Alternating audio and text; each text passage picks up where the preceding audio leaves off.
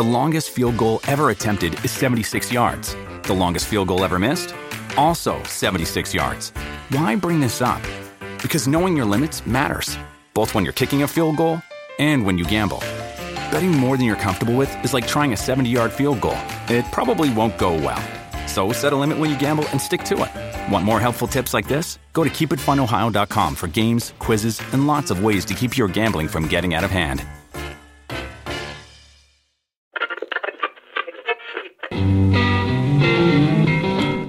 Street, you can hear her scream, you're a disgrace. And she slams the door in his drunken face. And now he stands outside, and all the neighbors start to gossip and drool.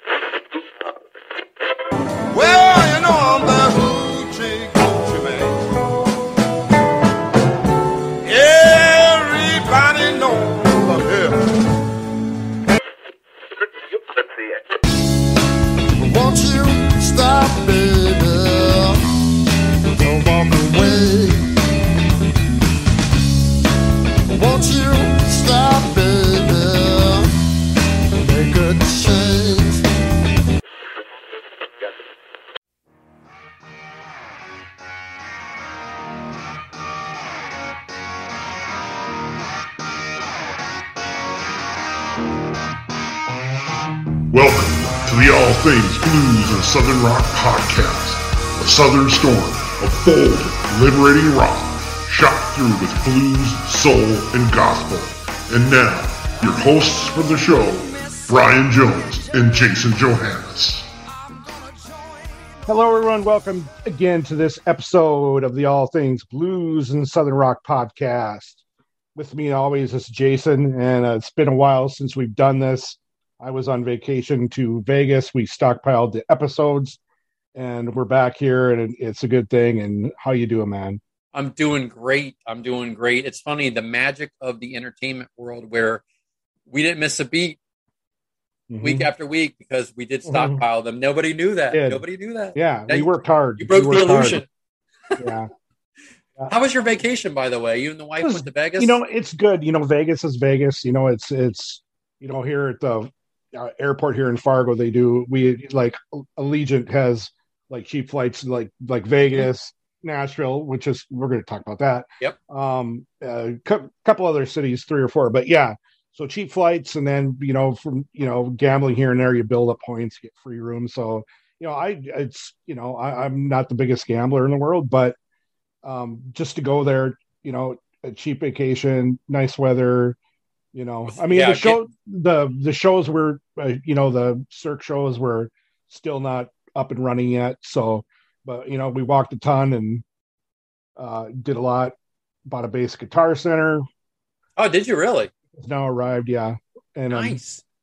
being set. Actually, it's done being set up at the Luthier. So, but uh, yeah, what, no, was you, what kind did you get, man? uh uh Sterling by Music Man. Okay. Yeah. Yeah, What So color is it? black. Well, for some reason, the uh, the ones in all black. I don't know if they like made too many or something, but it was seventy dollars off. So Got to jump on it while you can, man. You're on vacation. Why not enjoy? yeah, for sure. And it's got the just the one. You know, their Music Man pickups are pretty infamous, and Yeah, they that's just in the bridge. And I, there's something about me playing bass that I like. Like I don't know, I probably pluck too far underneath, and the pickups are always in the way, and that one's not. So Well. Be interested to hear what you can come up with playing that thing, man. yeah. Yeah. We'll have to start our band like doing it remote, like uh, Right, good- right, you know, right. guitar stuff, do bass Yeah, stuff, there you go. There just you piece go. it together through Garage Band. Be perfect. Um, some other just got to things, find a singer. I can't Yeah. sing. Some other things going on, and you know we got to do the thing with with with uh, David from State of America. We did the quick hitter this last Friday, and you know we talked about you know our big plans of you know we're going to be at the Rockinpod podcast expo in Nashville in early August, and we're certainly looking forward to that. And I thank you because uh, you know you told me you're going. I'm like, you know what, I'm going too. And Yeah. that, you know that really that motivated And I bought go. that last platinum package or Right. whatever it was, and that that covers the podcast, which is really Yeah, cool. cool, man. And you know we've you know And I only uh, did it because David kept harassing me. By the way, I finally broke it's down. a good thing. what else? And then recently we've heard about you know the uh, uh, Joyous Wolf, you know, going on tour with Dirty Honey. They're doing this tour. These two California LA bands, which is going to be man. I would love to see that show. I Yeah. think that's going to be a super show. Just the performances and the music. I, I really like what both those bands are doing. And I went back and listened to the podcast because we actually recorded that podcast with Nick like a month ago or three Yeah. weeks ago or something. And it was funny. And I know, you- I know like you had to do some editing on some stuff, but I want to rehear some of the musical, like the singer mimicking and something. It Oh, was, it was, it was funny. He was really funny. Like I laughed out loud a couple times listening. yeah, I send you that. I still got that for sure. But you know, I laughed at what we had in there. You know, Oh, yeah. just he was really. It was just funny. It was just fun. Right. So we have an anniversary of a record. We do. It's funny. We did the quick hitter with uh, David Hudson from State of America last Friday, last week, and it was the 20th anniversary of Lions. And today, May 11th, when we're recording this, and my dogs agree, they were locked up upstairs, and somebody let them out. Um, today's the 29th anniversary of arguably the greatest modern rock record out there, which is the Southern Harmony Musical Companion by the Black Crowes. What do you What do you say? Oh, it changed my life. I know we've talked about it several times, and I saw that earlier. I think uh, those David must have mentioned it on State of America on did, Twitter or yeah. something. Um, the the thing that's really cool is that and I don't know if a lot of people know this is that 20 years earlier, same date, 1972, the Stones released "Exile on Main Street." Now I've got a Classic. I've got a trilogy, you know, all three 20 years apart, you know, so the last one is 40 years from the first, but you know, uh Stones Exile on Main Street, 20 years later on the same date, uh the Crowes release the Southern Harmony Musical Companion. The next the third final chapter of that trilogy for me, and although it wasn't on the same date, it was in 2012, is Blackberry Smoke, uh the Whippoorwill. Whippoorwill. Yep, which is arguably well my favorite album there Yeah. so far. And Classic. the all the first time that I was kind of uh, presented with the Southern Harmony and musical companion, a good friend of mine, you know, we went driving around, driving around town in Grand Forks, and he goes, you know, like this record really flows well, just like Exile Main Street. And I agree. I mean, also remember like I had that on cassette at some point, and one of the first times I ever listened to it uh, at this restaurant I was working at the time, and I was I was hungover that day, and I got over my hangover like listening to that over and over, and it's like yeah, you know it's it's so it, that you were living hotel illness. right exactly. Um, so it was like just so like a like a journey. I mean, it's, it's so good the way they take you to this other place, you know, and it's just you know I, same with Exile, same with Whippoorwill. So yeah, uh, Southern Harmony Musical Companion changed my life. You know, definitely the Black Crowes. They kicked the door open. That's why the State of America is here. That's why we're here. That's why you know it's they just they just opened opened a floodgate that so many others would walk through. Even there was some delayed reaction to that. You know, I mean, hmm you know, uh, just to come to mind, you know, the first Cry Love record, Brother. You know, I I I think if they you know if they had come out at this time where they weren't, weren't dependent on selling millions of records, I think they would have been a lot more successful. Now, Audley Freed might go, hey, it's okay. I played with the Crowes. I played with Joe Perry. I played with Peter Frampton, Sheryl Crow, on and on. So he's absolutely had, you know, a very successful career post Cry Love. So, Yep. Do you have a favorite track on the on the Southern Harmony album? uh, I think probably uh, Black Moon Creeping. Okay. I like um my morning song because when you hear them play that live, and especially when they're doing the extended version of it, it's Mhm. like a Crowes' concert experience in one song. It starts, it goes to a high place, it goes down a little bit, then it end, you know, ends in another high place. So it just if you ask me what in one song, what would a Black Crowes concert experience be like, it would be that song. Well, I mean, that's that whole backside of that record, you know, hmm you know, going from hotel No speak, no slave. Yeah, like it's cranking. yeah. So yeah, what a great record. What a Great great, record. record. Happy anniversary, 29 years. Hard to believe. So remember being in, in high school and when that thing cranked out and going, wow. Like Rem- I think Remedy was the first uh, single release and and video release and seeing that thing and going, I dig it. You know, and uh, you know those guys. You know, specifically Rich when they started out, he was pretty young. You know, like nineteen, and uh, I definitely think that on that note, it's a good segue. You know, to talk about you know younger musicians when they started out. You know, uh, and that uh, probably is a good segue into our guest You mean for like teenage guitar players? for sure. Oh, our guest. So our guest is the singer from the Cincinnati area, from my where I grew up. Uh, of a was you know, I would say caused a little bit of a blues rock resurgence in, in the '90s, late '90s, early 2000s with their hit "Blue on Black" and and you know playing with BB King and doing some things. But it's uh, Noah Hunt, who's the singer of the Kenny Wayne Shepherd Band. And what a wonderful guest he was and is. Is Guy that he is. That uh, very, very happy. You know, has a lot of good stories to tell. Um, they're getting ready to get back on the road with Kenny Wayne Shepherd. They've got an album in the can. They're just waiting for the right time to release it. So once everything gets going, man, there's some big things coming back out with the Kenny Wayne Shepherd band, and those guys can still kill it. Kenny Wayne can still play, and Noah can still sing. and uh we certainly enjoyed it as always and i know you guys will all enjoy it so hang on here and we're done talking and sit back and listen to our interview with noah hunt from the kenny wayne shepherd band and 420 all stars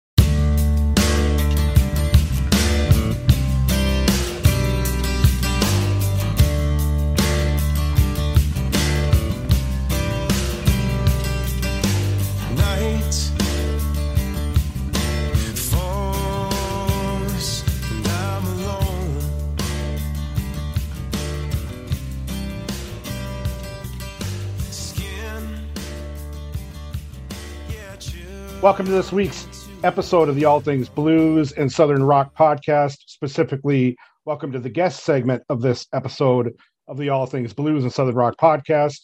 As always jason uh, you get the privilege to tell our listeners who we're talking to today. Thank you very much, Brian. It is my pleasure to have on a Cincinnati native from my home area, uh, somebody who crosses both lines of both blues and southern rock, is very well known with his his band that he's in. You'll you'll recognize the name when we when we get into it a little bit. It's uh, Mr. Noah Hunt. How you doing, Noah?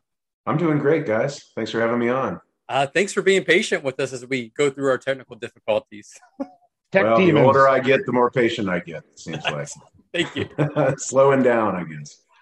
we love the tech demons I know you guys are way more technical than I am, man. I can't even. I can barely get this thing going. So We- and you're a performer for a living, so you know. yeah, well, I just yell into a microphone and, and turn up a, a guitar amp. That's that's luckily that's all I have to do. And it's worked for you for this long, right? I Why has. change? Yes, thank God.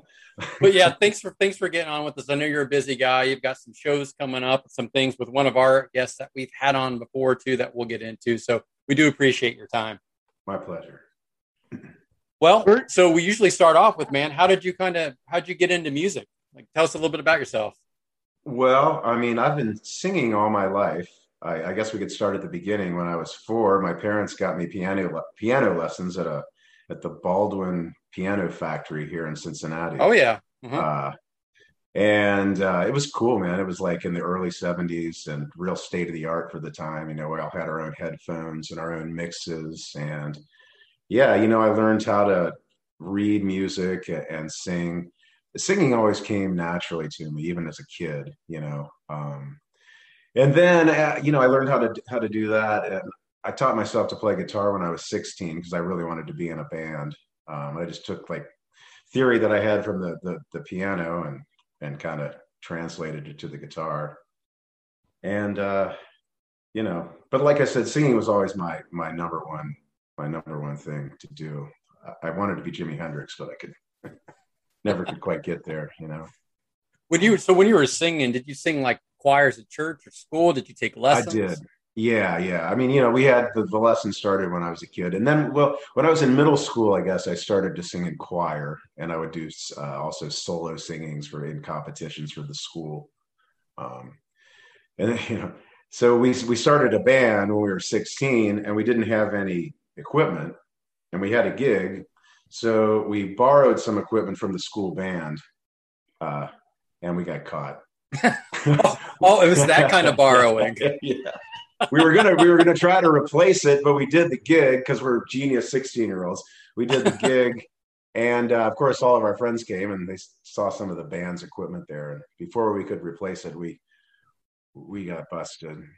Um, So you weren't taking like the tubas and clarinets and oboes. no, no, we took like a couple crate amps and some SM58s, and you know, Nice. What kind of other band were you in? What kind of school did you go to? Yeah, what what kind of band room did you guys well, have? this was yeah. I guess the band was pretty hip, man. I wasn't in the band; I was in the chorus, but you know, the Okay. room was right next to it.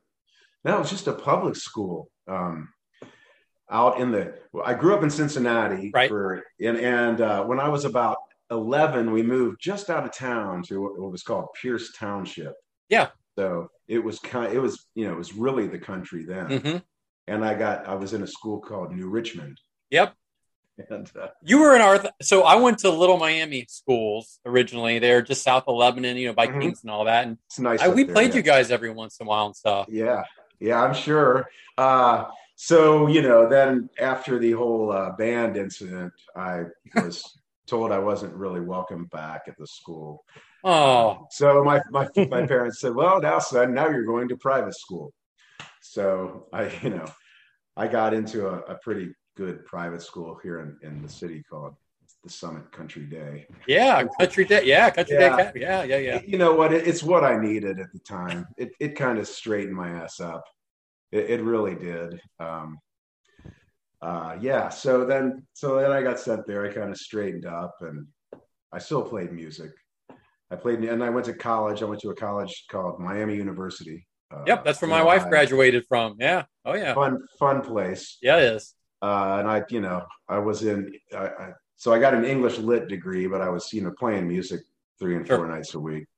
And I got out of college, and Dad said, "Okay, now you're going to take the LSAT, right?" And I said, "Yeah, I guess." I, s- uh, I didn't do too well on the LSAT. He he says that I bombed it, uh, and So you're not a lawyer? no. Dad wanted me to be a lawyer. Uh, Mom wanted me to be a, a writer, an author, and I said I want to be a musician, and uh, I'm going to get you know give it a whirl. And they said, you know what? Okay, as long as you can pay your bills, I don't care. And you know, and then then I was I was writing music, and I you know I really wanted to to make my own thing. And you know they they heard some of my stuff, and they were like, okay, well. It, you know, it's better than just a hobby. Okay, they could kind of get behind me and yeah, so then you know I started in on the local music scene down here, and at that time it was the early '90s, and they were calling Cincinnati the next Seattle. You know, the, there's some bands that got signed out of here: the Afghan Whigs, the Mhm. Ponies, Mhm. Over the Rhine. a band. Yeah. Over the rock. God, I saw those guys a billion times in college. I love those billion. guys. They're one. They're wonderful people too. They're still around. Oh, they seem they seem like it. Yeah, I know they were they did something around the holidays at their farm where like you could live stream it. Yeah, yeah, they're they're Linford and Karen are wonderful people. So yeah, man, I just uh, I stuck stuck with it and started playing in in smoky bars four and five nights a week. I had my own band called Uncle Six, and I wrote all Mhm. the stuff for it. Um, and eventually, a guy in town, his name was Bill Skull, and he was the at the time he was the largest independent uh, record promoter in the country. And for the listeners that may not know, a record promoter in, back in the old days when there were radio stations, um, they would promote the records. The record companies would pay them a bunch of money, sometimes not, you know, even legally. There was a big thing called the payola scandal. Pay to play, man. Pay to Yeah, play. right. So you know, so he was that guy, uh, and, and he started a management company on the side, and he was he had a band. I think Blessid Union of Souls was a band he had. Oh yeah, yeah. They're from the Cincinnati. Yeah, yeah. right. Yeah, and, and they had some other some some uh, R and B and hip hop acts that actually made them money. And I was kind of a pet project of his. You know, I was 23 years old. He Sure. he loved me and he loved my stuff, and uh, so they took me under their wing.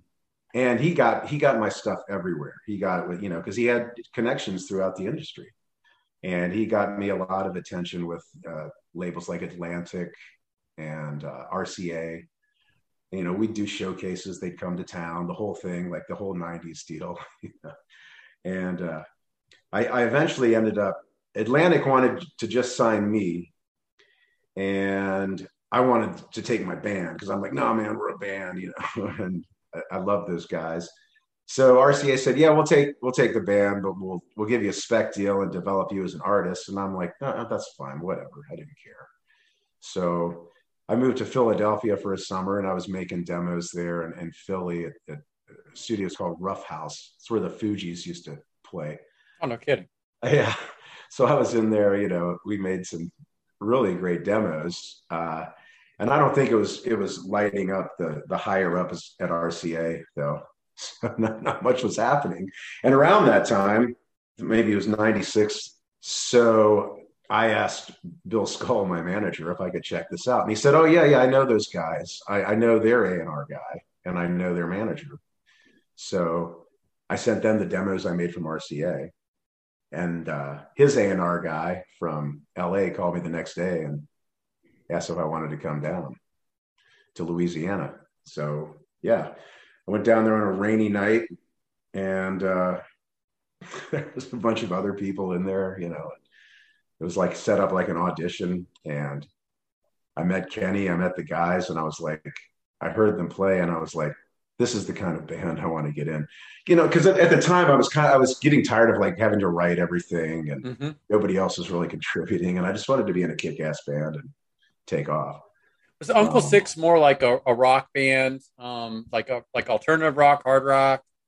There, were, it was it was like a harder Americana, okay, kind of thing, like Son Volt, Government Mule, kind of. Yeah, yeah, time. yeah, yeah. Uh, and early Government Mule, early Son Volt, kind of mi- mix those together, you know. Uh, so yeah, man, and I went down there and we hit it off. We went out all night. And, you know, bonded, came back the next day and you know, they said, okay, you know, we got this. They were all set up to go. And the singer that they had, I guess, flaked out, moved back to Canada and left the whole thing in a dis in, in disarray. So hmm. I kind of just jumped in and came back home to Cincinnati and said goodbye, packed my bags and went to move to Sausalito and started making this record uh, and it was great. It was really a dream come true because I had gone to visit Northern California with my dad when I was in high school. He had a lot of friends that had moved out there in the '60s, you know, mm-hmm. and a, a, couple of people were in uh, big in the music business there and worked with Bill Graham and stuff. So I'd run around. They take me around while Dad did his his seminars. He was an attorney. Okay. Oh. you know, stuff. To, yeah. So he had so he had he had business. So while he was doing business, what did you take over friends the law would take me around San Fran. Yeah. And uh, so man, I, I was so excited to go back there. And I said, you know, who's who's producing it? And they said Jerry Harrison. And I was like, yes, because uh, some friends of mine had just gotten signed uh, this band. They were called the Verve Pipe. Yeah, yep. they're out of Michigan up there, and uh, you know, you knew they were going to get signed. It was all they were like way ahead of the game and uh, they had a million dollar deal and they're like yeah we're moving out to we're going out to work with jerry harrison i'm like no way you know and so so it was all like it was all like a real dream come true man like a you know I, it was it was a real whirlwind for several years after that um, so yeah that's you got with, all started so with Kenny Wayne, like it wasn't like you guys met somewhere and became friends. Like we got to start a band. It's like you sort of just kind of fell into working with him. We did, man. And, you know, it's like I had heard them warming up and we were supposed to learn three songs. And I was like, I said, can we do something? Can we just warm up?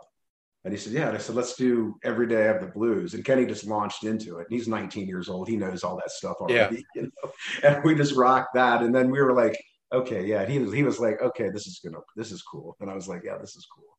This is so yeah, we really, we kind of, we really bonded right away. Maybe the fact that he has two sisters, I have two sisters. We never had brothers. I don't know, you know, but it, it, worked. You know, it worked musically and it, it worked personally, and you know, still has. yeah, well, yeah. I mean, you know, you guys are getting ready to get the show back on the road again, aren't you? Yes, finally. So, so what's the plan? Uh, yeah, well, we're gonna ease back into it at the end of June.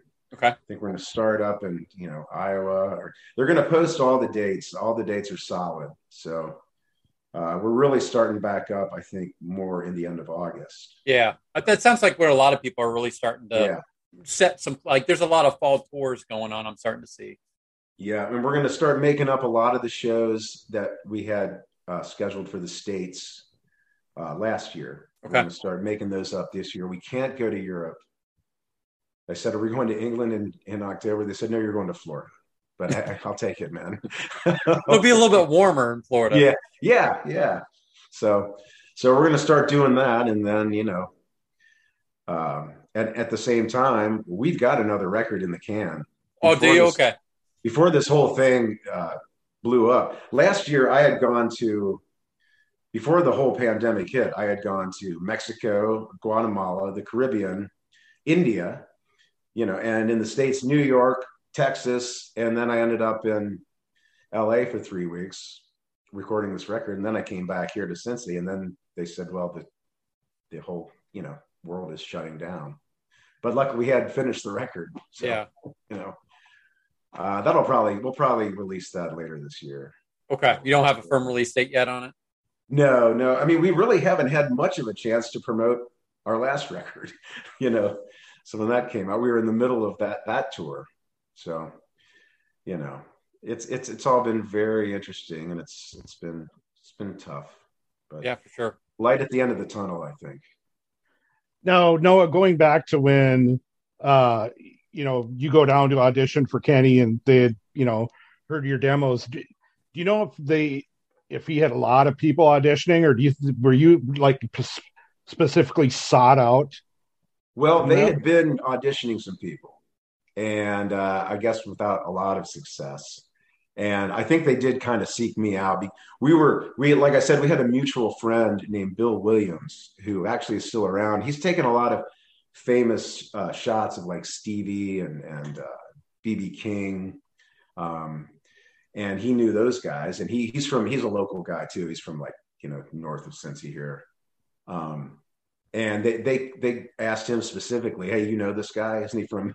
They knew I was from around up up there, and uh, so they had kind of sought me out, and you know, I, I think they kind of made it look like it was a big audition when they got there because some of these guys were ringers. you know, I think they just hired from the local casinos or something. You know, I don't know if any of these guys ever had a chance, but they wanted to make it definitely look like uh, there was a lot of lot of interest and I'm sure there was, but uh, I don't know about necessarily that night. And also interesting is that like you have you stayed based yourself in Cincinnati this I mean, time? yeah, you know, I moved to I lived in Northern California for a while, and then uh, moved back here for a little bit, and then moved back to. We lived in Austin for about for about a year, and then I lived in LA for a little while. But I've always come back here. I'm a, I'm a Midwestern guy. My family's here.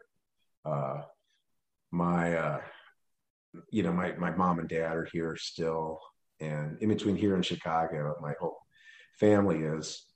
You know, and when I was younger, I just I I really wanted to live somewhere else and you know go out and see the world, which I did. I just I just got tired of coming home and it not really being feeling like home. So uh, yeah, eventually I came back and I, I'm glad I did.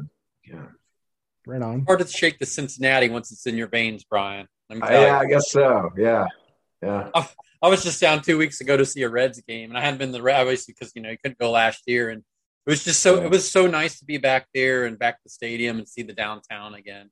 yeah, yeah. I, lo- I love how the sports teams are both downtown.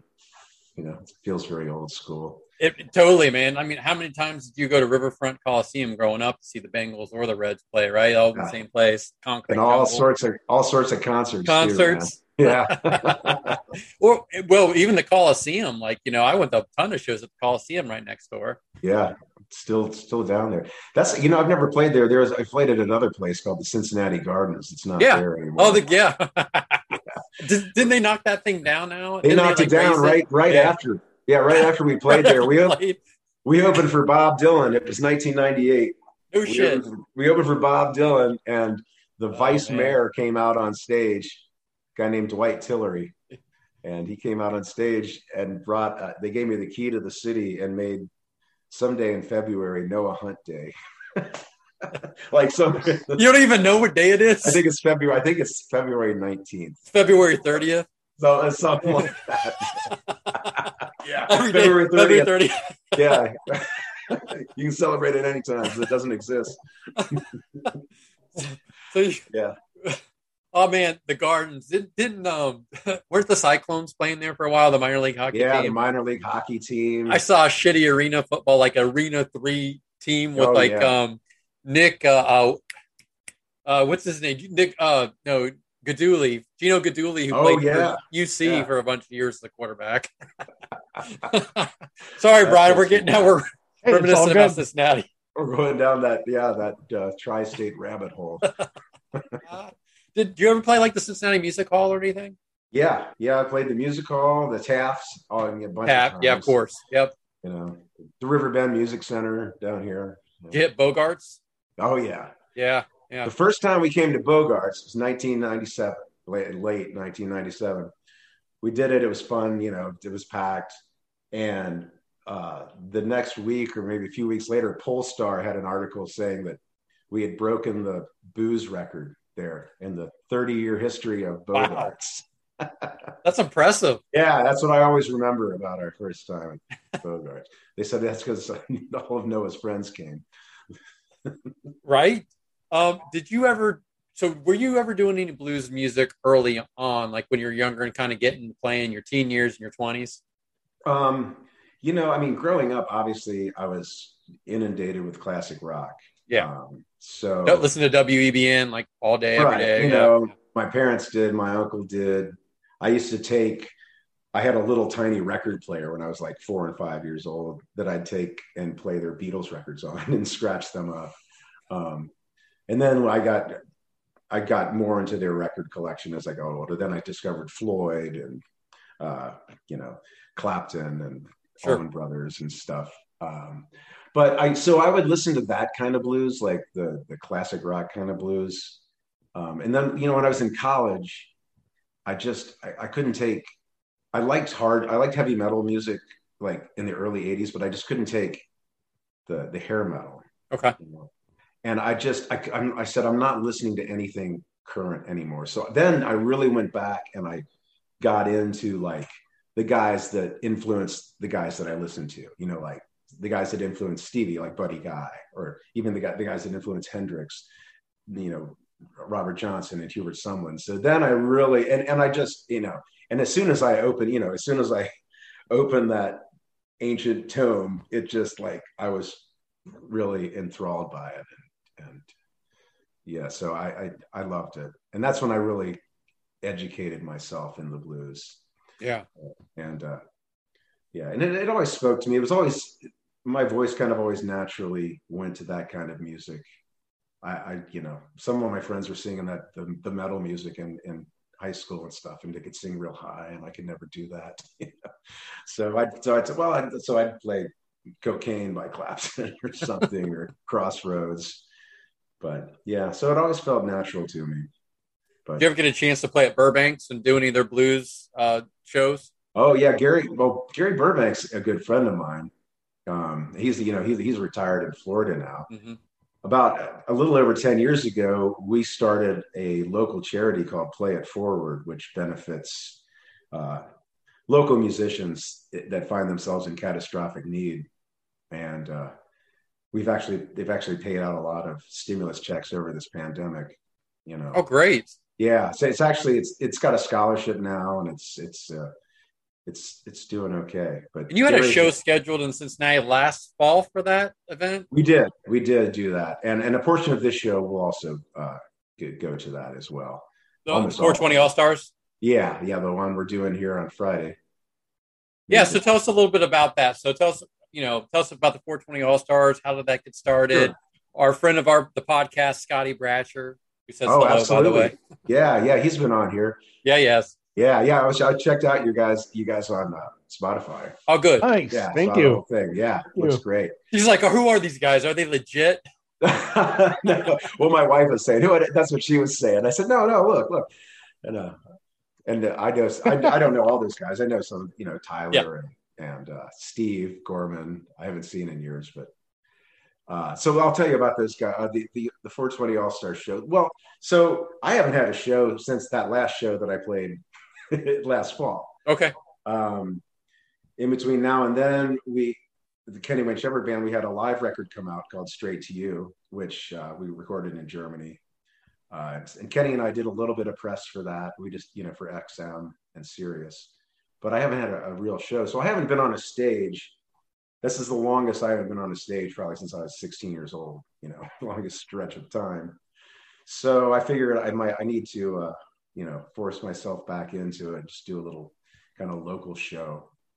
Uh, at this uh, brew pub in in my neighborhood. They do Mhm. they they do proper live music though. It's a, I mean, and we've we've sold as many seats as we can legally. It's you know it's still we Right. still have to socially distance and. We're going to do that on Friday with the 420 All Stars, which years ago, uh, my friend Jerry Harrison with Talking Heads, who's produced many of our albums, he we were sitting there one one night and he said, "What's your band going to be called? Your solo band?" And I said, "It's going to be called the 420 All Stars." And I think we were probably indulging in some California's finest at the time, you know. And we both thought that was the funniest thing we'd ever heard. And then, you know, the next day we didn't, you know, it's like, yeah, that's dumb. But then I told the guys, I told the guys, what are we going to call our band? When I was like making my little side project years ago, and I said, what about that? And of course, they all loved it. The fans loved it, and so that's what we call them. It's kind of a, it's just a silly name. Yeah, it's a good. It's, it's funny though. I mean, you know, It's people. funny, You know, were talking. You're a blues rock band. You do. I mean, that that that works really well. They don't even smoke pot. You know what I mean? But, yeah, That's what makes it funny. I know. Uh, but You guys are a bunch of I mean, potheads. They're cool funny. with it. They're cool with it, but I'm not saying they're not cool with it, man. Uh, but so and, and that's so it's uh, it's my cousin Dan uh, Dan Hunt, a local legend named John Miracle on drums, and that's his real name. And then my high school buddy Alex Hughes, and then Scotty Bratcher, Yep. the uh, the kid. And Scotty, for I'm sure your viewer or your listeners know him, but if, if they don't, he's a he- he's one of the great young blues rock guitarists, and we became aware of him. I think he was 11. Um, Guitar Center did a thing. Ja- send us your tape, uh, jamming with Kenny Wayne. I think it was uh, "In Too Deep." The song we had our the first single off our second record together, and it was done with Guitar Center. And it was I, I met him that summer. You know, just a little kid. uh, and then maybe uh, five years later, no, it was maybe I think he might have been 18 or 19. Uh, he, I asked him if he wanted to come and, and play with my side project in the basement, and he jumped at it. you know, so we've been playing together probably almost you know, 16, 17 years now on the side. You know. He is such a good player, man. He's a character himself. Too. He- He- he he's is. a good stage presence. Yeah, he's great. He's great, you know, and he's got some. He's he's with a somewhat of a kind of a super group of players, uh, Nashville players Mhm. right now. Yep. He probably told you all about that. He did, yeah, Um, yeah. So Desert that's- City that's kind of- Ramblers. The Desert City Ramblers. That's right. That's right. Yeah, and and I, that looks like it's starting to take off. So yeah, and and that's good for him. I mean, he's still got a great solo career as well. But Yeah, man, he's he's done some great stuff. Like I've seen him play solo a couple times and always enjoy it. You know, he comes to Columbus, I've seen him, and I've gone to Wapakoneta before to see him, which is you I know, played up there with him. I- oh, 33 uh, Rhythm and Bru- Bruce, yeah, I think so. Yeah, yeah. That's well, that's the only place really in Wapakoneta I that think I yeah, would. must have been. There's So, not a lot going on in Wapakoneta, I know. Yeah. Hey, man. They've got a stage. but that's a cool little venue though they have there. You know, they did put it like that's that's all right. It is, yeah, and that's sort of the same deal we're doing at, at this thing. you Yeah. know. Um. So yeah, and it's, we're doing we're going to do a tribute to to Edward Van Halen, who Oh, no shit. was a friend of mine.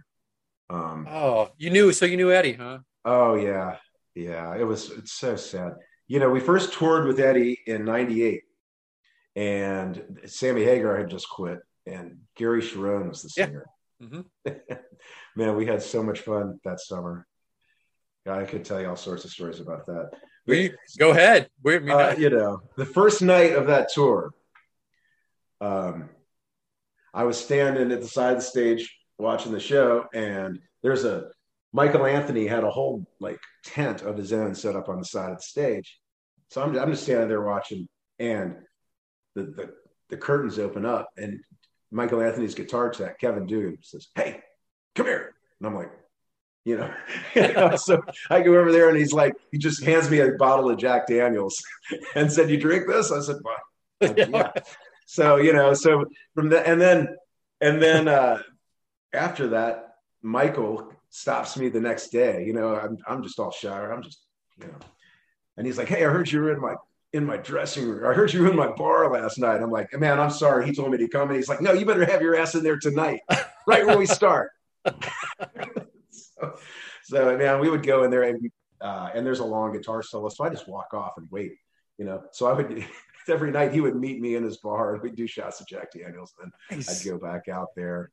One night Tiger Woods was in there and, and yeah, Oh my. yeah, we were turning it upside down. It was long. That was kind of was before all the other stuff. Did, did Michael Anthony have a Jack Daniels bass at one point? Am I He thinking of did. somebody else? He did. That's right. He did. He was a a, uh, a colonel, a Tennessee. I think that's Tennessee whiskey. They made him a colonel, and they, Okay. Yeah, so he was. Yeah, he had the whole bass. That he was. He's one of the greatest guys I've ever met. But and so and and that's when I met Eddie. You know, and you know I've met so many cool people, but I don't know. I mean, Eddie Van Halen might be the coolest guy I've ever. Yeah. met. Especially especially where he wound up in his life and in his his head and he was just you know he had it all together he was so you know at peace and and really happy he was like even even cooler so yeah it was a real blow man he never really he didn't let that many people know how bad it was till you know till it was too late but that's eddie yeah. so we're gonna do anyway. So we're gonna do a little, a little thing, little thing for him at the beginning, and uh, Somebody better be videotaping that. Oh, I'm YouTube. sure they will. It'll probably sound like this. yeah, yeah. So, the- I'm- we'll try to try to record it ourselves, maybe. So we're doing that. We do a lot of we do some cover stuff, and then we do you know some of our stuff, and we're doing a we're doing a number of of KWS songs because Scotty can kill those, and I need to brush up on those Sure. myself. so When you guys would also cover stuff like Voodoo Child and stuff like, I mean, We're gonna going to pull that. that. back out? Yeah. yeah, we're gonna do that. and Some of the stuff that we cover, you know, I would only do that with Scotty, other than Kenny, because he's not a lot of guys can can do that. No, I saw you guys playing in Columbus. I'm going to say maybe 99 on the um, BB King Blue. I think it was like a Yeah. blues fest or something that came through up at Germain Amphitheater. You guys played that. It was awesome. Like you guys just destroyed. You actually destroyed that whole set. It was fantastic. Yeah, thanks. I think we would. I think we actually destroyed some equipment. That was. Poor BB didn't have anything to play through. Everything was destroyed when he got out there. It was our own equipment. That's how.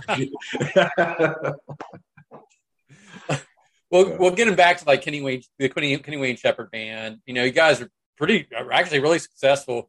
Couple songs all over the radio in the late '90s and early 2000s. Yeah. Uh, BB King takes you guys on the road. Like, how early were you guys accepted into the kind of like the traditional blues community or by blues artists? not not early at all. Um, you know, when when we first started, and we're they didn't the the blues people, the blues society, they didn't want anything to do with us. You know, because we were two white kids. you Yeah. know. Yeah, and that, that's that, and that's. I mean, I you know, I don't And young dudes too, right? Kenny we were young, super- we were yeah. white, and they said so. It you know, it, there was a, some people said, well, that's the only reason they're getting any attention, you know. But the thing is, then we'd show there. There were people, there were blues artists that we played with, like BB King Mhm. uh, and Buddy Guy. It's like, and they were like, no, no, no, these boys can play. you know, so then when people like BB King and Buddy Guy and and uh, you know people like that are starting to say that no, no, no, these boys are legit. That's why we let them play with us. You know, so then Well, I figured that gave you some legitimacy. He takes you on tour. it was a slow acceptance, you know. But, um, then after we did this project called 10 Days Out, which we went around the country and we went into the homes of some of some of these blues artists. I mean, there are there are blues artists all the way from BB King, all the way down to people John Dee Holeman, people you've never even heard of. That and and that really helped a lot of these artists, some of them very obscure, to finally find some success. You know, and uh, you know we gave them all the royalties and, and, and all the stuff from that. And then after that, they started to be a little more accepting of us. I think Yeah. we I think we won an award, blues award for that whole thing. Um, so you know, it took a while, but it, it, to be honest, I didn't really care. You know, it's like we do what we do.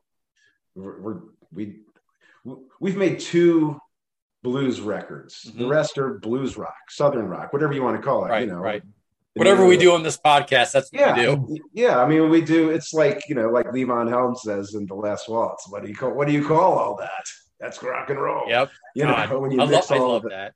So I mean, you know, so it's just like we're blues rock artists anyway. We never tried to be blues, you know, artists only. Like unless we made a, you know, we made a couple blues records, like I said. Sure. So you really had mainstream success before you were accepted by the blues community. We did. We like. had, yeah, we had total mainstream, which was unusual too, obviously Right. in the '90s for a blues rock band. You know, and it, it did help that we were looked like young rockers because Yeah. that's what we were. Oh yeah, yeah, yeah. yeah. we could just happen to know how to play some blues too. Um, but yeah, you know, our biggest our biggest song, "Blue on Black," is nowhere Mhm. near blues. Nope. And Rock. And then it, it was turned into a hit again by uh, some modern fans, which is a heavy metal band, Five Finger Death Punch. Oh yeah, that's that's right. Oh my god, I forgot that that cover even existed. Now I have to go look it up. I thought I think it's great. I love it. my, we were in the car when that song came out, and uh, we would let you know it would come on, and Sure. my, my daughter Crank says, my daughter, my daughter says, "Daddy, can we listen to Blue on Black?" But the one that the other guy sings.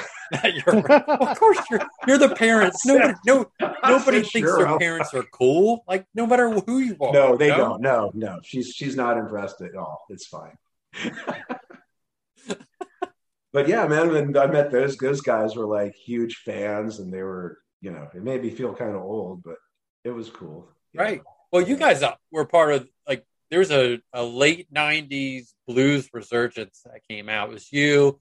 I think Jonny Lang was Yeah. out. I think BB King got a little popularity again. Eric Clapton really went back to his roots with a lot of blues stuff at that point in time. Like Santana came back. Not that Sant- he's like, yeah, but you know, yeah. like other guitarists, he's you know, bluesy guitarists. Yeah, there was a definite kind of getting, you know, blues guitar kind of resurgence then. I think you guys were probably one of the, the biggest fans that really helped with that, even though you weren't playing the traditional blues music. Yeah, yeah, yeah. It, uh, you know, it, you know, like I've always said, it's, it takes it takes raw talent, a lot of preparation, and a whole hell of a lot of luck. Oh, sure, sure. You know, uh, so it, sometimes it all comes together. I'm just happy playing- to still be here. Well, heck yeah, man! And you got the 420 All Stars coming on this Friday, so I mean, it's it's good times. It is, and then and then on Sunday night, I'm doing an acoustic show with another guy that I play with sometime named Jason Denny. And And you've done a- a record with him, haven't you? I've, I've done two records. Okay, two. And so while we were in uh, lockdown, I, I wrote another one. so we're going to play that on Sunday and uh, see how that goes. So on that album, then is it is it influenced any all by the COVID and all the stuff that was going on, or is it more a positive outlook type of record? It, it- it's it's pretty positive. Okay. I mean, it, it's uh, you know over the last it kind of goes over some of the stuff I've gone through in the last ten years. I mean, I went through a divorce and some other stuff. you know, that, that was over five years ago. I mean, it's all cool now, but and then the, the, I think the record's going to be called Fever Dream, which is the name of one of the songs, and that's kind of what I felt I was in. But that whole Yeah. song's about coming out of the fever dream. So yeah, so it's it's definitely we're not it's definitely not wallowing in. uh, It it, it hopefully it, it should try to make people feel good. So what's been pretty interesting, at least with COVID, because so many of you guys who are traditionally just playing show, you know, 200 shows a year, people are recording records all over the place. You know, Tyler Yeah. Bryant, the Shakedown did one in like a month. They recorded just jamming and did it, and like all these guys we're talking to. You know, we t- spoke with Kevin Martin from Candlebox. He's got an album coming out.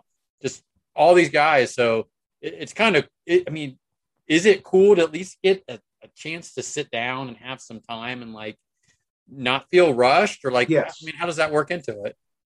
I mean, you know, I, I could have used a year off, probably about ten years ago for sure. Okay. I, I, this was not the year I wanted off, man. We were ready to go. We had it all. We had such a great tour booked. You know, sold out here, sold out in Europe. You know, and I know that that's going to come back, but um, you know, I was ready to go. So this was not when I really wanted to. But at the same time, I mean, I, at times I did relish it because I, I did really want to have some time to just sit back and and write and not have to worry about performing.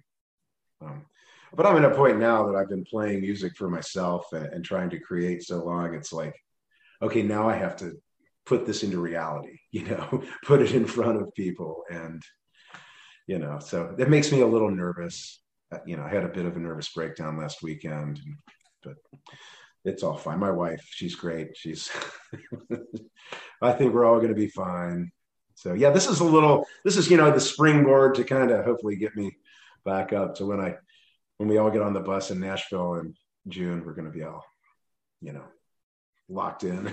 You gonna do some Cincinnati dates with the guys? I think we're going to play in Dayton at the Fraze Pavilion. Oh yeah, I used to live Day. right by the Fraze before I moved up to Yeah. Marysville. I was just just right over the Kettering border, just right the South Oakwood. That's a great little theater. Oh, it's theater. awesome, Yeah. beautiful. So I know we're doing that one. We were supposed to play at the uh, down at Riverbend, the other one, the smaller place. Oh, the um, yeah, PNC the Pavilion. pavilion. Yeah, we yeah, had a yeah. date there, so that'll come back eventually. I don't know. Okay. This year or next year, I don't know. Columbus. You guys gonna come to like the Lifestyles Community Pavilion or anything? Uh, I don't know. Okay. I got. It. I didn't see that, but we'll get up there eventually. It's all. Well, I might have to come down to the Fraze and see you guys. Come on down. Let me know, man. So Noah, one thing that we focus on in this podcast is like these regional pockets of music that aren't LA and they're not Nashville. Although I'm starting to get like a focus on New York City because there's some cool stuff going on up There there. really is. Yep. But now, Jay, I've talked to Jason a lot because he's from that area, but it seems like from Dayton to Cincinnati, Dayton to Cincinnati, and then going down to to Lexington, down through Edmonton and Glasgow and Bowling Green, that Ohio Kentucky area is, is just so rich with so many great bands. Yeah, I mean, going way back to Kentucky Headhunters, and then of Yeah. course their drummer is the dad of John Fred Young and Black Stone Cherry. We had Chris on the show, you know, and it, it's it's amazing. I mean, what what do you attribute that to? We talked to a band from Dayton called Cricket Bows. I mean, so what Yeah, what's your take on that area of the country that's just given us so much? Well, you know, I mean, back in the in the in the '60s and, and '50s, there was a lot of, of blues and, and R and stuff coming through. It come from they were coming from the South on the way to Detroit and Chicago, and a lot of it stopped off here, and so that kind of scene started. But you know, and then in the '70s, they had the hard rock scene from the from Detroit and Cleveland, and that kind of seeped down in here. But I think I think that kind of country rock, you know, we're right on the Mason Dixon line here, Mhm. you know, so this is like the the where the north and south come together. So and then you got the bluegrass coming up from Appalachia. You got the blues coming from from down south and you, you got the, the hard rock kind of coming from from the north and it all kind of mixes here. Uh, and there's so I think, you know, so many different styles. There's great bluegrass, great blues, great uh, jazz and R&B, great country, and it, it all swirls together, like Levon said, into rock. Um, but I think I think I think all those rich traditions of music, I think, are still deeply rooted in this region, and, and I think they they sprout up a lot because of that.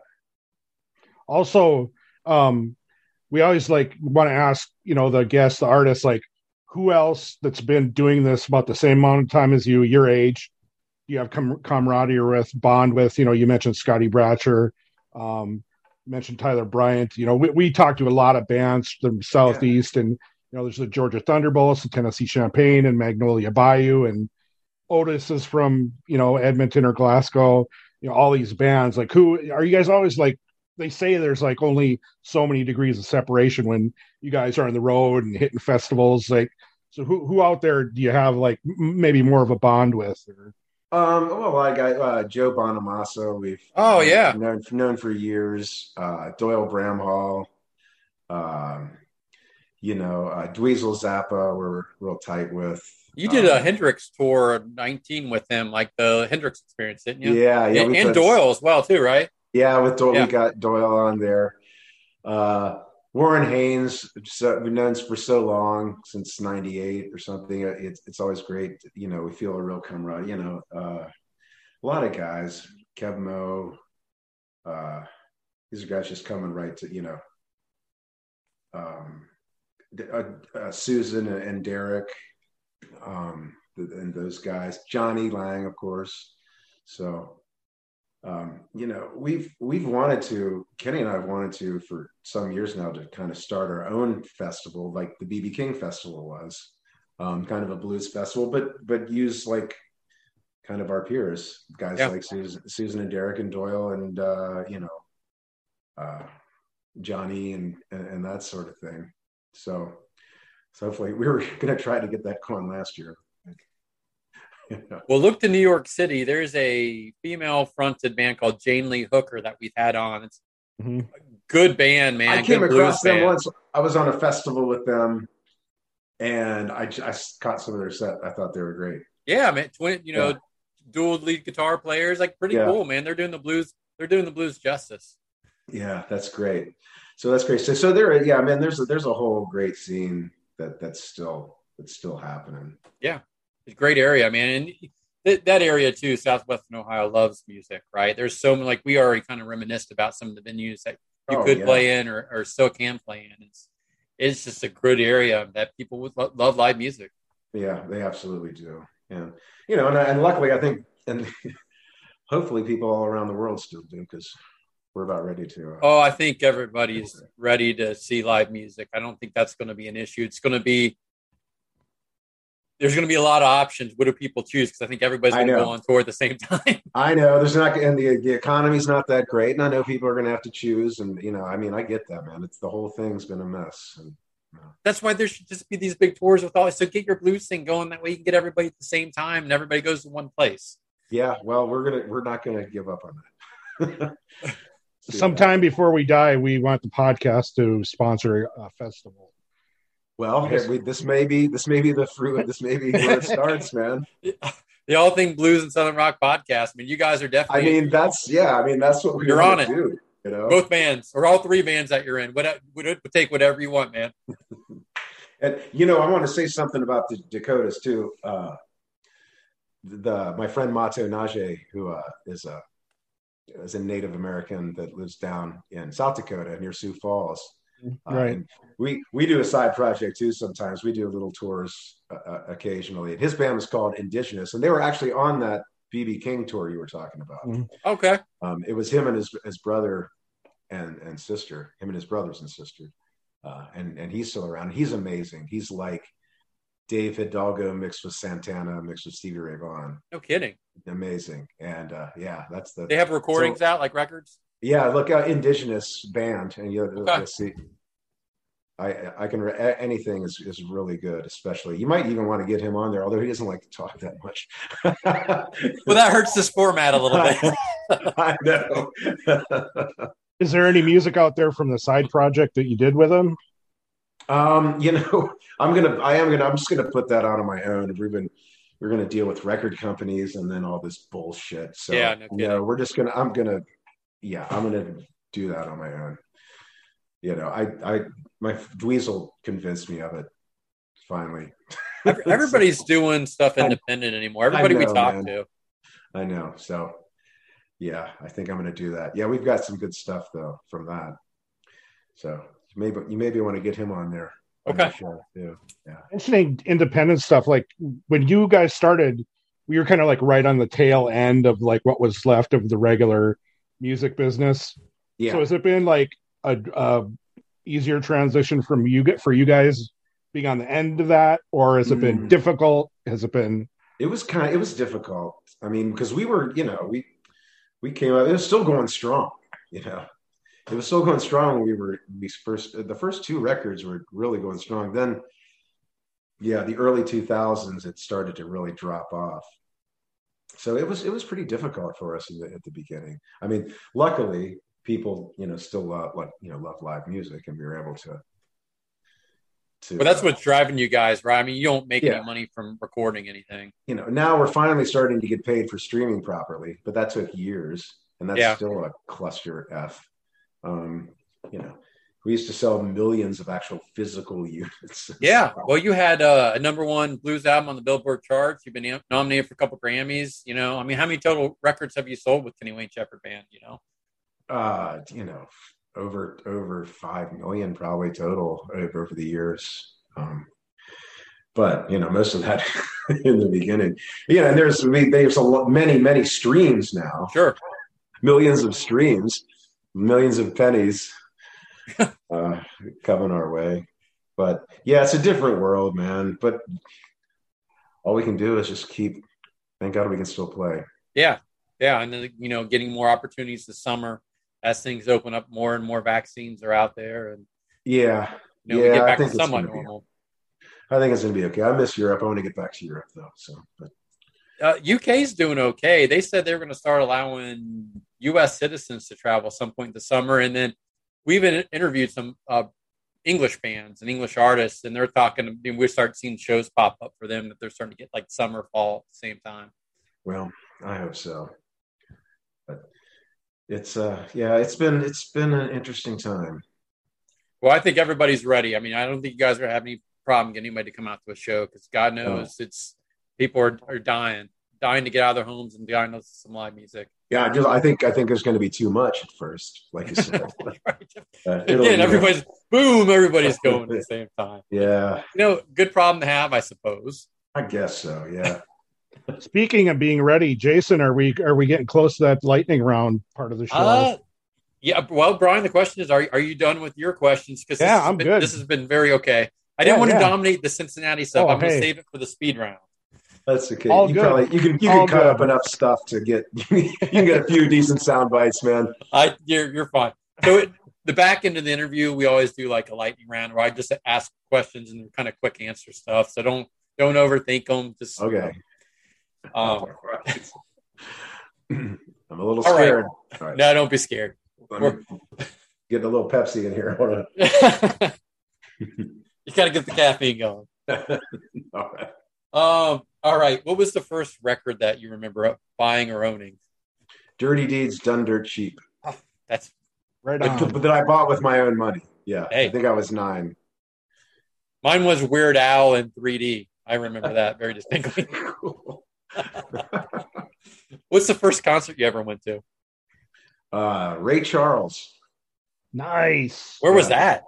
Taft Theater. Taft Theater. Man, Taft Theater is such a cool venue. I think I was about 10. My parents took me, obviously. Sure, sure, sure, sure. Yeah. Man, I've seen the Crowes there a couple times. I've seen Mhm. Over the Rhine. Like that's a nice. That's a nice venue to see a show. Really. Yeah. is. Yeah. Ryan Adams. Do you know Ryan Yeah. Adams?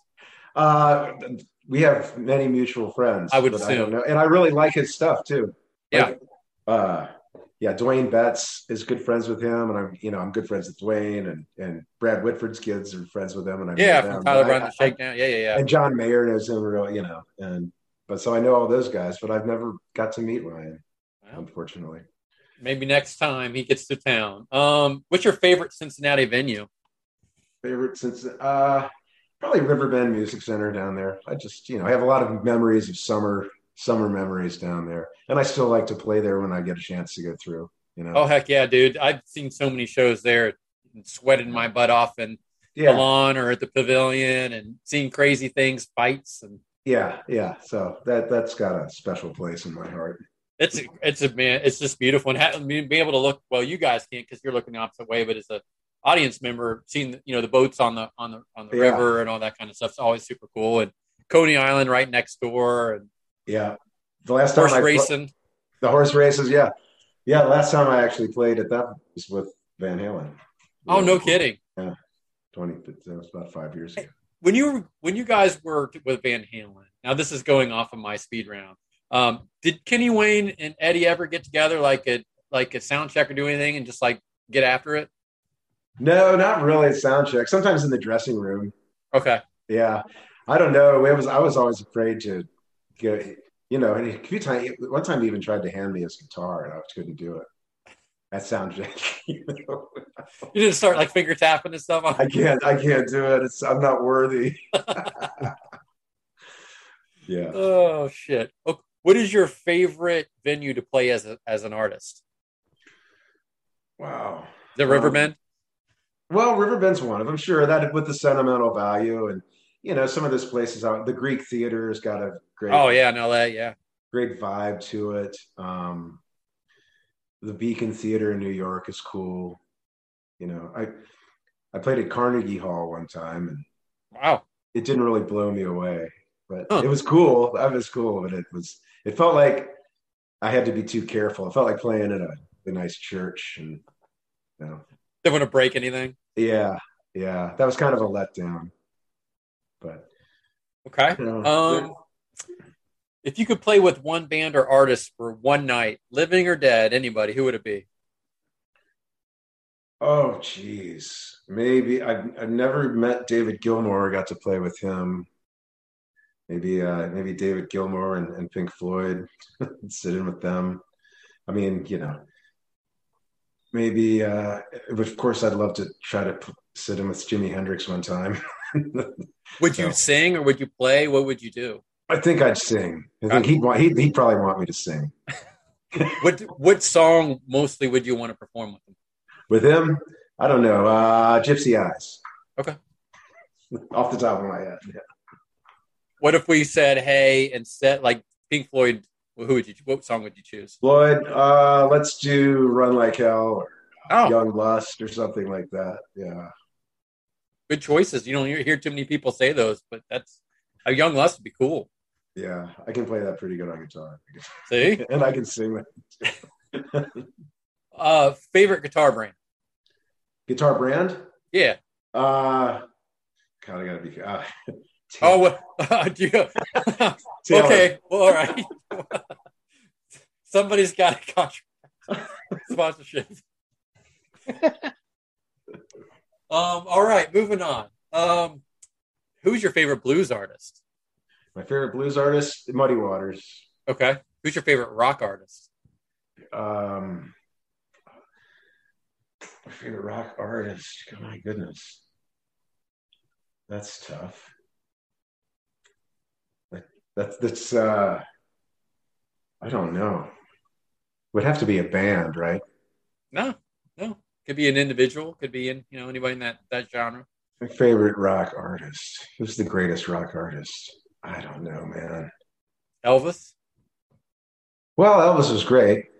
Um, On the Beatles. Stones. probably, probably, you know, probably the Beatles. Probably the overall, I guess. Do Uh, you have a favorite Beatle? yeah, I, well, John, Okay. All right. John, fa- favorite, yeah, best rock, would, yeah, be the Beatles or maybe Hendrix. I mean, the Allmans, There's a lot to good choose to choose from. Black Sabbath. Who's your favorite Cincinnati area artist? My or favorite one? Uh, probably a guy named Larry Goshorn. Used to be in a band called Pure Prairie League. Oh yeah, Amie. Right, Yeah, Amie was a yeah. big hit. Yeah. and he was a good friend of my dad's uh, since the beginning and he uh, he he taught me a lot growing up he taught me how to use a tuner on stage and how to be professional and stuff and he was great Nice. he's still around yeah Yeah. he's he's my personal favorite Okay. Have you ever performed with Freekbass? yeah He's a good dude. yeah i know i love chris yeah i do yeah Brian, look up Freekbass after this. Trust me. yeah free I, I always call him chris because that's how i used to know him. Right. yeah but- yeah i love i love freak bass Um, all right. We're gonna do some Cincinnati centric stuff here. So. Reds or Bengals? reds Who's your favorite Reds player of all time? uh george foster Oh, nice. And Nice George man. Foster or Barry Larkin. Maybe Okay. one- either Yeah, one. yeah. Well, you can't go. You can't. There's so many good Reds. You I know, really I know. But those two stick right? those two always stick out for me. Yep. Um, What's your favorite Reds team of all time? Do you have one? Well, 76. Okay, big right in the heart of the Big Red Machine era. Yeah, that's as a, as Can't a go kid, Those wrong. guys are like superheroes, you know. Seriously. Yeah, Um. Okay. And the Reds are playing pretty well this year. I mean, they're doing okay. They're- they're hanging not in there. yeah, they're hanging in there. They smoked the Pirates last night, so we got that. that. All right, this is the most important Cincinnati question I'm going to ask you. Of, of okay, so I, make sure you get it right. Skyline or Gold Star? Skyline. Okay, Oh. all right. You're not banned from the podcast. Although I'll tell you what, a Gold Star has a really good vegetarian chili, which I wish there's Skyline not would- there's nothing wrong with Gold Star, Brian. But in Cincinnati, the lines are, are driven by: Are you a Skyline chili or a Gold Star chili person? Ah, But I like that vegetarian kind from from Gold I'll Star. have to check it out next time I'm down south because Yeah, there are it's no good. Gold Star chilies in Columbus. what's the best uh, place to eat in Cincinnati? You guys? Oh, there are several places. Montgomery Uh, Inn for the Reds. well, that's uh, yeah. I mean, uh, That's my choice. There's several places. I mean, there's some great steakhouses. Ruby's Steakhouse. is Yeah, great. uh-huh. There's a place called the Definitely, yep. Precinct. There's a there's a great uh, foodie kind of place called Boca, uh, which is a kind of a French place. But you know, it's there's a there's a lot of there's a lot of good places. It's it's uh, it just depends on what you want. Brian, if you came down, I would take you to Montgomery Inn for the ribs. You just got to Oh. do it. Yeah, you would like. I mean, th- they're a kind of a, a southern style. They're sweet, t- but they they have their own thing going. Yeah, there's going to be a trip to Cincinnati pretty soon. Well, you have a cousin down here, don't you, or Yeah. something? Oh, you'll have fun down there. Yeah. So I'm glad you answered Skyline, though. That's good. Um, what's the best Cincinnati beer? Ah, jeez. Probably if that. You know, Stuff. the most popular one probably is Rhinegeist. Yeah, Um, good one. There's a place. There's a place down here near me that everybody likes called Street Side. You know, my wife. My wife. Uh, I met my wife in Germany. She's uh she's European. Okay. She's born in Macedonia, but she spent most of her adult life in Germany. So she's who I ask what the where the beer's good. I know she likes the Rhinegeist, and Well- she really likes the street side place. They make it right out in the back. you know. Cincinnati's a big German city, right? That's It the- is, The Germans, yeah, yeah, It founded is, it. uh, So So I'm going on with that's what those those are the two that that she would say. She knows better than me. what part of Germany is she from? Uh, the north south right, the North Sea, Bremen, Wittmund. There. My We met in- we met in mother-in-law's my mother-in-law's from Schwenningen, the Black Forest region. Yeah, that's a little. That's it. Yeah, that's yeah down there. And my That's father's so- from Netherlands. My father-in-law's from the Netherlands, so my wife's like foreign. Yeah. Yeah, well, that's closer to where she was. She's lived closer to the border of the Netherlands. Yep. Yep. Which I love. Sure. I, I love that whole area. That's great, man. Great people, great food, great beer. Yeah. Yeah. Just super nice.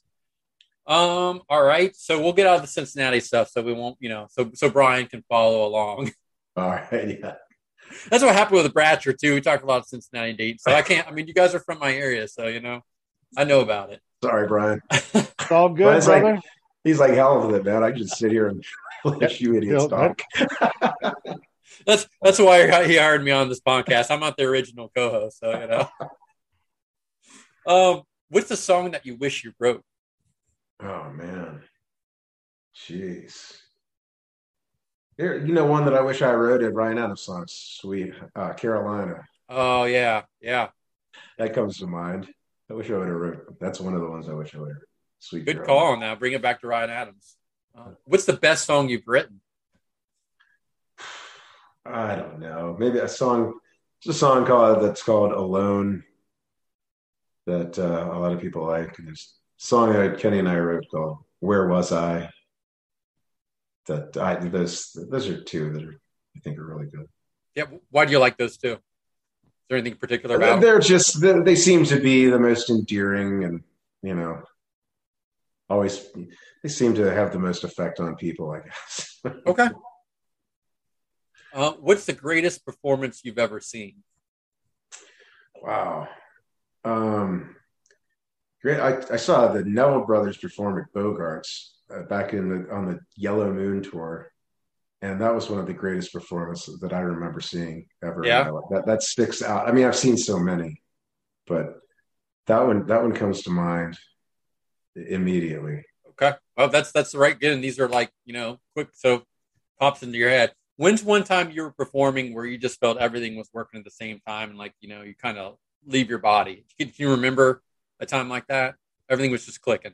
I, I remember I it happened. It happens a lot. Um, I remember the nights that that doesn't happen the most. Ideally, that's how I want to feel every night. You know, Right, And right. once you get into a groove, usually like at the beginning of a tour, you don't feel that way, and at, at the end, when you can see the, you know, you can see the the horse can smell the barn, you start to let down. But like when you're in the middle of all that, and you're just you feel good, and ideally, every night should feel like that, and and a lot of them, God willing, a lot of them still do. Good. Always love to hear that, man. That, that's it's that's a sign that you're playing with a good band. Like you guys are all kind of connecting, and Yeah. it's fantastic. Um, okay, we're getting here towards the end, so you're almost off the hook. What's a guilty pleasure song, band, or artist that you have? Guilty pleasure. Huh? Jeez. Something we might be surprised to hear that you like. Um, I, I mean, I, I guess like a death metal band like Opeth or uh, Mastodon. Mastodon, hey man, Mastodon's pretty, like they have a lot of cred. I mean, yeah, no, I, mean, I like I like really some really kind of uh, you know stoner rock like Sleep and High on Fire stuff like that. Stuff that my wife can't stand. I've never even heard of those bands. I'm gonna check those out. Yeah, check those out. All right, last question. It's a it's a little bit longer format one, but I, you've already gave us a good answer. But I want to hear another one. Uh, tell us a good story, a tour story, something from the road that really sticks out in your mind. Maybe you haven't told before. Oh man. Well, you know, I, I always think back to the early days. Um, but our first, after we recorded our first record, Trouble Is, we went, the record didn't come out. We went right on tour opening for Lynyrd Skynyrd. Um, so, I mean, I literally went from bars to opening for Lynyrd Skynyrd. Our, and the guy that came on before us was another guy that I know now, and one of my idols, Paul Rodgers. Oh yeah, before us, and I'm like, this is wrong. Uh, but you know, like like he was, pre Paul Rodgers and Bad Yeah, Paul Rodgers. yeah, he was just. It was like late late '90s. He was just kind of coming back at Yeah. doing his own thing, and uh, so I. It was all like I said. I've said this a lot. It's been. It was a whirlwind. It was you know, uh, and I had not really. We had been on the road maybe a couple of weeks, and we had ended up in California, and we had become friendly with. Uh, with some of the some of the daughters of the band member, like uh, Ronnie Van Zant's daughter Melody would come out, and we, we were friends with her and some of the backup singers' daughters, because they were more our age, Mhm. and so I, I didn't really know the guys in Skynyrd yet. I hadn't really met them, but I, so what we went out to the Roxy. We went out on Sunset, you know, with the girls that had a great time, and and then you know nothing really happened. We all, all went back, and the next day we were playing in San Bernardino, and our crew says, "Hey, Skynyrd is pissed. Don't let any of those guys see you. They all want to stomp your ass." And we were like, "What? Why?" They said, "Because those girls aren't even 18." And we were like, "What? Yes, they are." We said they had like you know they were like, "No, they're fake IDs. Those girls are Oh. underage, and they they literally want to kill you." And we were like, "What?" They were like, and I was like, "You're you're full of bullshit." I, I I didn't I didn't believe it, you know. But of course, we were all nervous as heck, so we didn't see them at all, you know. We we go out on stage, we do our thing, and as cool as we were all acting, I can guarantee you, every one of our asses was back in that dressing room two seconds after we were off stage.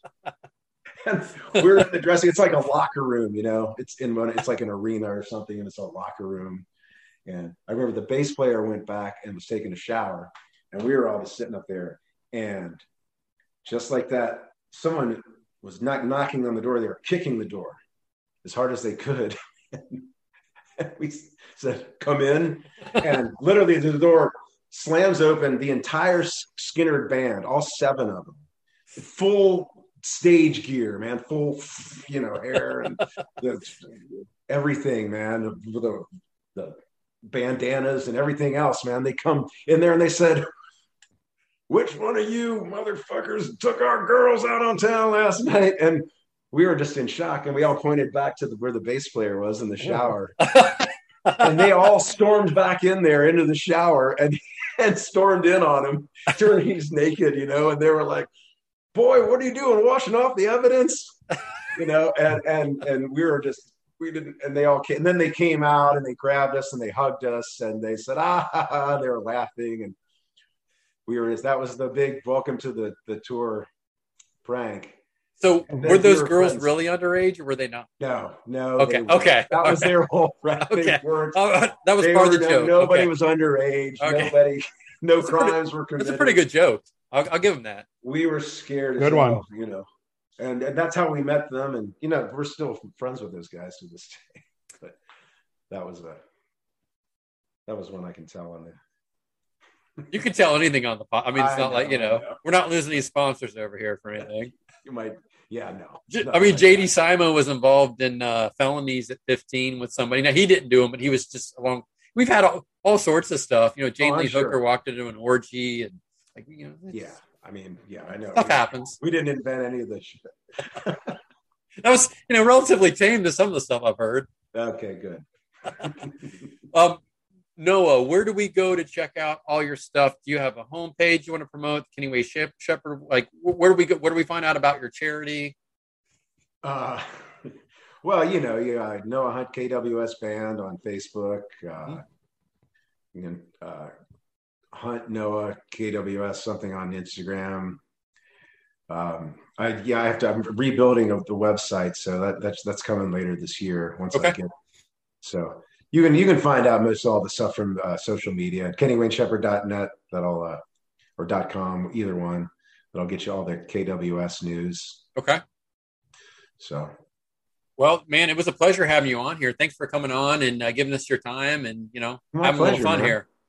My pleasure. I hope we didn't talk too much about Cincinnati, but uh, no. Uh, you know what? It's Brian can deal with it. It's okay. I, it's the home. He he puts up with a lot with me. Trust me. He's he's very he's a very kind, generous dude. Well, this was a lot of fun, you guys, and thanks for having me on. I hope For to sure, see man. you guys Come in back person anytime. someday. Oh yeah, dude. If you come to the Fraze, I'm gonna try like hell to get down there. I'll let you know. Let me know. All right, for All the listeners, thank you so much, Noah. Noah Hunt from the Kenny Wayne Shepherd Band and 420 All Stars with our friend Scotty Bratcher. Thank you so much, Noah. It just means the world to us for you to be on here, and we've had a great time talking with you. You're a great dude, and if you wouldn't, uh, if you wouldn't, if I could talk, I would say, if you wouldn't mind uh, just hanging out for a couple minutes after we get done rolling, and and thank you so much. No problem, man. My pleasure, Brian. Good luck this weekend. Thanks, Jason. Thanks to Noah Hunt for being on the the podcast. Uh, we're right back here after talking to him, and uh, we definitely have found another super awesome guy. Really down to earth, great to talk to, very funny, very pleasant, very warm, very everything positive. Uh, I really got a kick out of you guys talking about Cincinnati. So did I. Uh, you know, it's fun to talk to somebody from the same area that you generally are, knows the thing, you know, because it's just a good connection point. It's it's a lot of fun. Um, if it wouldn't have bored you to death, I would have gotten some nitty gritty details about some of the venues and some things, and but I didn't do it because nobody wants to hear that other than me. If I see him in the show and get a chance to chat, then I'll take, then I'll do it. Uh, You know, I like that he uh, he had the tour story before you even answered the I question. But we got two great stories. I mean, come on, like Van Halen. That is, can you imagine that? Like hanging out with Michael Anthony, drinking some whiskey, and and and with Tiger Woods. Yeah, I would have liked to hear some more about that. I, I'm sure he had a ton. I mean, we got a good Van Halen story, a, a really good Lynyrd Skynyrd story at the same time. That was a pretty good joke they played on him. Mhm. Yeah, that's funny. I kind of thought it was leading into that. I, I was hoping so because, but you never know, right? Like you just you, hope for the best, and that's a that was a really good setup those guys had. Give them credit.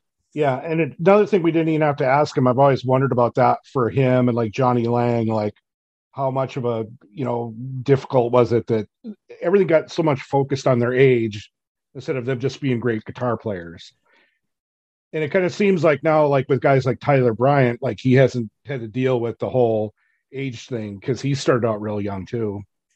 Yeah, yeah, and I don't know if it's just because now everybody has to tour and play, and they maybe they get a little more respect when they see live versus my singles all over Right. the radio, all over MTV. You know, I, I don't know because those guys. I mean, the Blue on Black song, if you remember, that song Oh, was yeah. All over for. It's a great song, but you know that they had a couple other songs, but they were they were all over the radio for a good uh, four or five years for sure. Like just MTV, you know, you just couldn't get away from it. Mhm. Fine, because it was good stuff.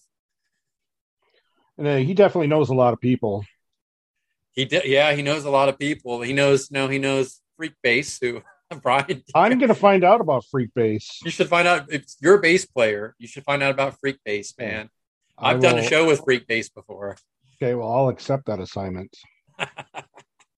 But again, you know what was funny? You did ask the question of like, why is it kind of like this the Ohio and, and Kentucky area so good music? Always. His story was really similar to what we heard from Crickabos when you know, right? It was like all these different people passing through and kind of land here and bring Yeah, those just kind of them. stayed. Yeah, that's kind of yeah. I mean, that's that's a lot of Ohio for you. They kind of get here and they stay, but uh, you know, good good stuff. I I I would love to have gone that 420 All Stars show hmm on Friday night. I can't because of a work thing, but uh, I hope they get to do it again so I can see him. Or even Kenny Wayne Shepherd, if they're going to come through Dayton at the Fraze, I will definitely try to get down there and see him because that's, I mean, Kenny Kenny can play. Right. Oh yeah. Yeah. And speaking of staying, uh, the listeners that have come here, we hope you stay. And uh, as you stay, uh, we always say, always remember, Southern rock is reverent and blues is blood. We'll see you next time.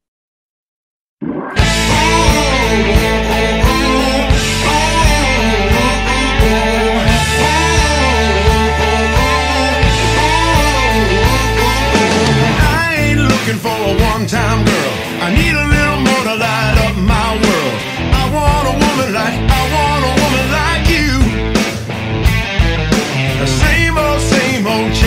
station to a new kind of cool kind of conversation. I want a woman, yeah, I want a woman like you. Now give me that.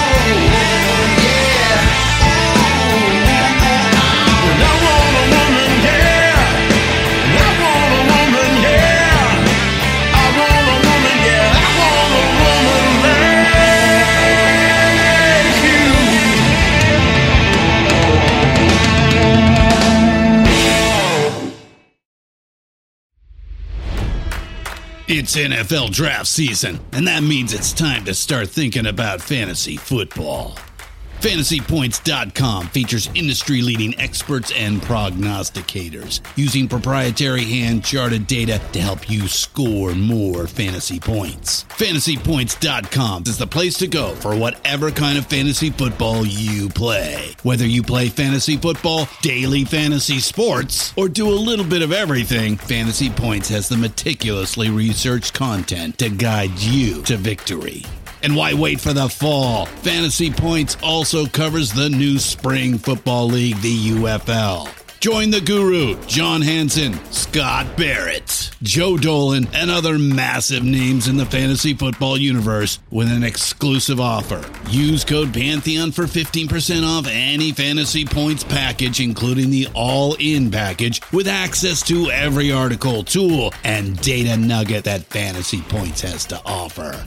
That's fantasypoints.com and code Pantheon for 15% off at Fantasy Points. Fantasypoints.com. Code Pantheon. Score more fantasy points.